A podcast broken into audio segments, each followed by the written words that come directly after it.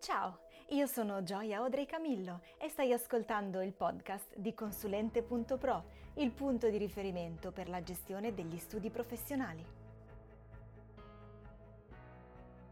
Puntata numero 36 del podcast di Consulente.pro. Questa è la seconda sul tema di questo mese, la sostenibilità iniziamo ad entrare un po' più nello specifico, quindi l'argomento di questa puntata è l'economia circolare calata nello studio professionale. Ascolta fino alla fine se ti interessa sapere in che modo puoi introdurre l'economia circolare all'interno del tuo studio professionale ed aumentarne quindi la sostenibilità ambientale. Direi di partire dalla definizione di economia circolare. Nella puntata precedente, se ti ricordi, dicevo che per economia circolare si intende un'economia che si rigenera da sola. È una definizione della Ellen MacArthur Foundation che continua spiegando che in un'economia circolare i flussi di materiali sono di due tipi, quelli biologici in grado di essere reintegrati nella biosfera e quelli tecnici destinati ad essere rivalorizzati senza entrare nella biosfera. L'economia circolare è dunque un sistema in cui tutte le attività, a partire dall'estrazione e dalla produzione, sono organizzate in modo che i rifiuti di qualcuno diventino risorse per qualcun altro. Nell'economia lineare, invece, terminato il consumo, termina anche il ciclo del prodotto che diventa quindi rifiuto, costringendo la catena economica a riprendere continuamente lo stesso schema: estrazione, produzione, consumo e smaltimento da uno sviluppo lineare e centrato sulle sostanze minerali e materie prime, il cosiddetto take, make and dispose, cioè prendi, crea e poi getta, si passa a una visione che proietta anche sul mondo inanimato la logica gestionale della vita e della natura, cioè lo scambio, il riciclo e il recupero, contrapponendo alla linearità del modello precedente un'idea di circolarità. Il concetto di economia circolare si è diffuso maggiormente negli ultimi anni, ma in realtà affonda le sue radici nei decenni passati. A metà degli anni 60 un economista, poeta e filosofo, Kenneth Boulding, introdusse l'idea dell'economia della navicella spaziale. Immagina il cowboy nel Far West con tutte le risorse a sua disposizione, acqua, oro, spazi infiniti in cui gettare i propri rifiuti. Immagina poi l'astronauta che vive su un'astronave, che deve prendersi cura di ciò che ha, che deve cercare di non rompere, di non sprecare le proprie risorse, anche perché non ha grandi possibilità di gestire i rifiuti. Ecco perché Boulding parlava dell'economia della futura navicella spaziale Terra, perché partendo dalla situazione del cowboy, quella in cui ci sono tante risorse e poche persone, l'evoluzione porta verso la situazione dell'astronauta, quella in cui ci sono poche risorse e tante persone. Qualche anno dopo, tra il 71 e l'82, autorevoli voci hanno portato a teorizzare la vendita di servizi al posto di quella dei prodotti è il famoso Product as a Service, ma ne parlerò dopo. Anche se probabilmente se ti dico Enjoy o Car2Go hai già capito di cosa stia parlando. Nel 2002 McDonough e Braungart nel libro Dalla culla alla culla paragonano i processi industriali a quelli degli alberi. Immagino che ti starai chiedendo cosa c'entrino la biosfera, la produzione, l'estrazione di materie prime, i cowboy, gli astronauti e le culle con gli uffici. Diciamo che il concetto di economia circolare nel contesto degli uffici può avere a che fare sia con ciò che succede all'interno, sia con ciò che succede all'esterno. Partiamo da ciò che succede all'interno e mi ricollego all'esempio che ti ho fatto poco fa, quello di Car2Go e di Enjoy. Con questo esempio introduco il concetto di pay per use, di sharing economy e di product as a service, cioè la servitizzazione.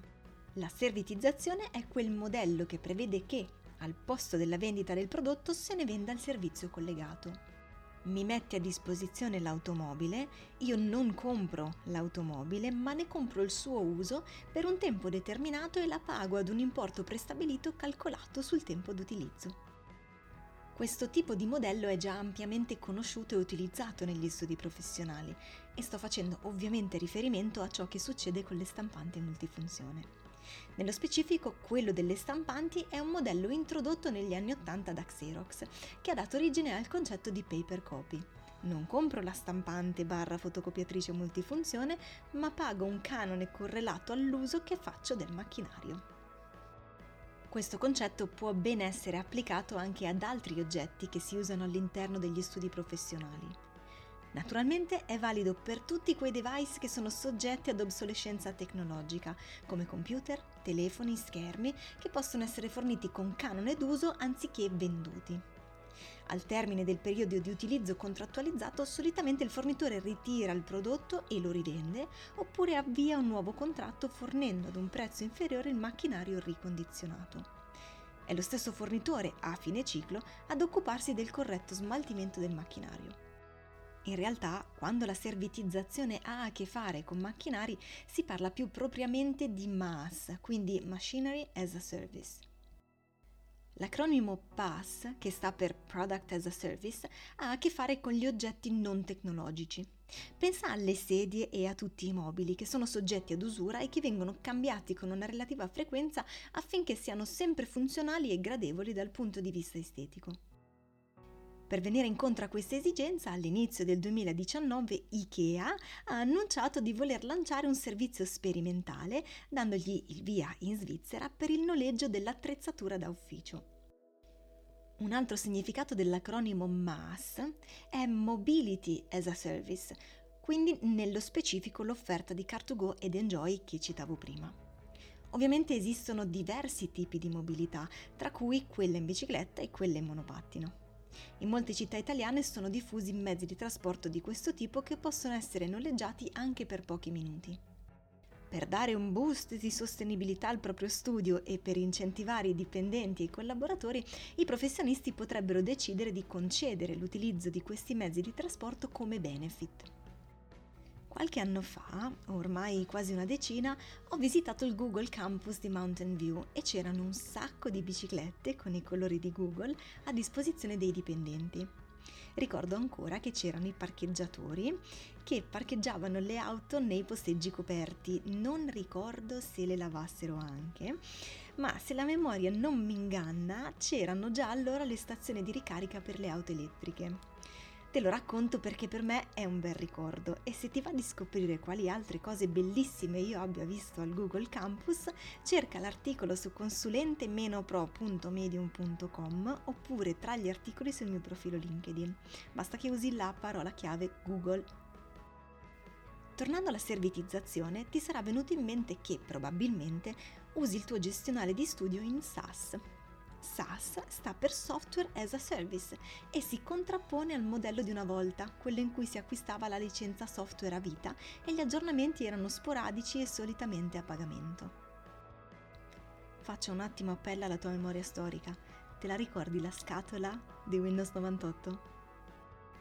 Comunque il SAS elimina i problemi eh, legati alla, all'aggiornamento eh, e tendenzialmente fa girare il programma su un computer virtuale e tecnologicamente adeguato, rendendo quindi il terminale un mero schermo.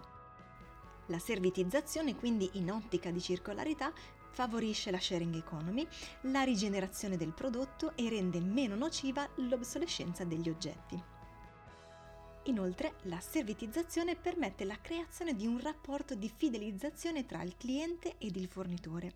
Permette a quest'ultimo di avere entrate ricorrenti, di analizzare le modalità d'uso e di capire i trend di mercato ed anticipare le richieste, mentre il cliente che in questo caso è lo studio professionale, può accedere a strumenti costosi, è il caso appunto delle multifunzione, con un esborso limitato e prevedibile. Quindi non è più necessario un ingente investimento iniziale per avere accesso a determinate tecnologie e inoltre il rischio di rotture e malfunzionamenti resta in capo al fornitore. Direi niente male, no? Forse avrai sentito parlare di reduce, reuse, recycle and recover. Questo è il principio delle 4 R. Traduciamo queste 4 R in italiano. La prima R sta per ridurre, ridurre l'uso dei materiali e delle materie prime. Ovviamente in uno studio professionale si fa riferimento alla carta e alla plastica. Se vuoi approfondire, cerca l'articolo del blog di consulente.pro che riguarda la sostenibilità ambientale dello studio professionale, dove puoi trovare qualche spunto pratico. La seconda R sta per riutilizzare, per cui riparare quegli oggetti che possono ancora essere utilizzati per il loro scopo originario. Per capirci, chi butterebbe via un iPhone perché si è rotto lo schermo? La terza R sta per riciclare. Anche di questo ne ho parlato nell'articolo su, sulla sostenibilità ambientale. Negli studi i materiali che vengono utilizzati maggiormente sono la carta e la plastica, seguiti poi dai computer e co. Per i primi è importante mettere a disposizione appositi cestini in ogni stanza, formando le persone affinché abbiano chiaro dove buttare i rifiuti. I cosiddetti rifiuti RAE, quelli dei computer co, invece, devono essere smaltiti in discarica. La quarta R è il recupero. Ciò che non può essere riutilizzato, riparato o riciclato può generare calore tramite i termovalorizzatori, che bruciano i rifiuti per produrre energia. Un'idea di riuso, in merito alla carta, è lo sfruttamento della faccia posteriore per prendere appunti. Quando ne ho la possibilità, io raccolgo la carta tritata con il tritadocumenti e la porto al canile, dove viene utilizzata come lettiera per i cani. Per dare un'accelerata alla circolarità dell'economia interna allo studio professionale si può indubbiamente decidere di utilizzare prodotti, strumenti, macchinari multifunzione. Questo perché un oggetto che incorpora in sé più funzioni sfrutta naturalmente meno materie prime, occupa meno spazio e genera meno rifiuti sia in termini di imballaggi sia in termini di smaltimento. Gli oggetti si possono poi sempre riparare oppure ricondizionare, come dicevo poco fa in merito a certi device elettronici, affinché possano essere reintrodotti sul mercato. Tutta questa è economia circolare, che però non ha più a che fare con ciò che succede all'interno dello studio, ma ha a che fare con ciò che succede all'esterno. Riguarda scelte compiute in merito al destino di oggetti che hanno fatto la loro vita in ufficio e che sono pronti, come i gatti, alla vita successiva. Ovviamente, applicare i principi di economia circolare significa anche dare la giusta importanza alla scelta dei fornitori. Pensa a ciò che dicevo di IKEA e alla funzione dello sfasciacarrozze.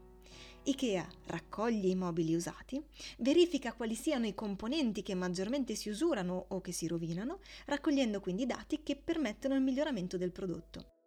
Al contempo, IKEA funge da sfasciacarrozze, utilizzando pezzi integri di altri mobili per aggiustare e dare nuova vita a mobili usati. Quindi, un fornitore che non consenta il noleggio operativo e che non si occupi dello smaltimento o della rimessa in vendita del macchinario non è proprio proprio compatibile con l'economia circolare. Un tipo di fornitore, al contrario, compatibile con l'economia circolare è il fornitore di energia elettrica che sfrutti le fonti rinnovabili, per fare un esempio. Sembrano tante piccole cose, ma tutte insieme, tutti insieme, fanno la differenza.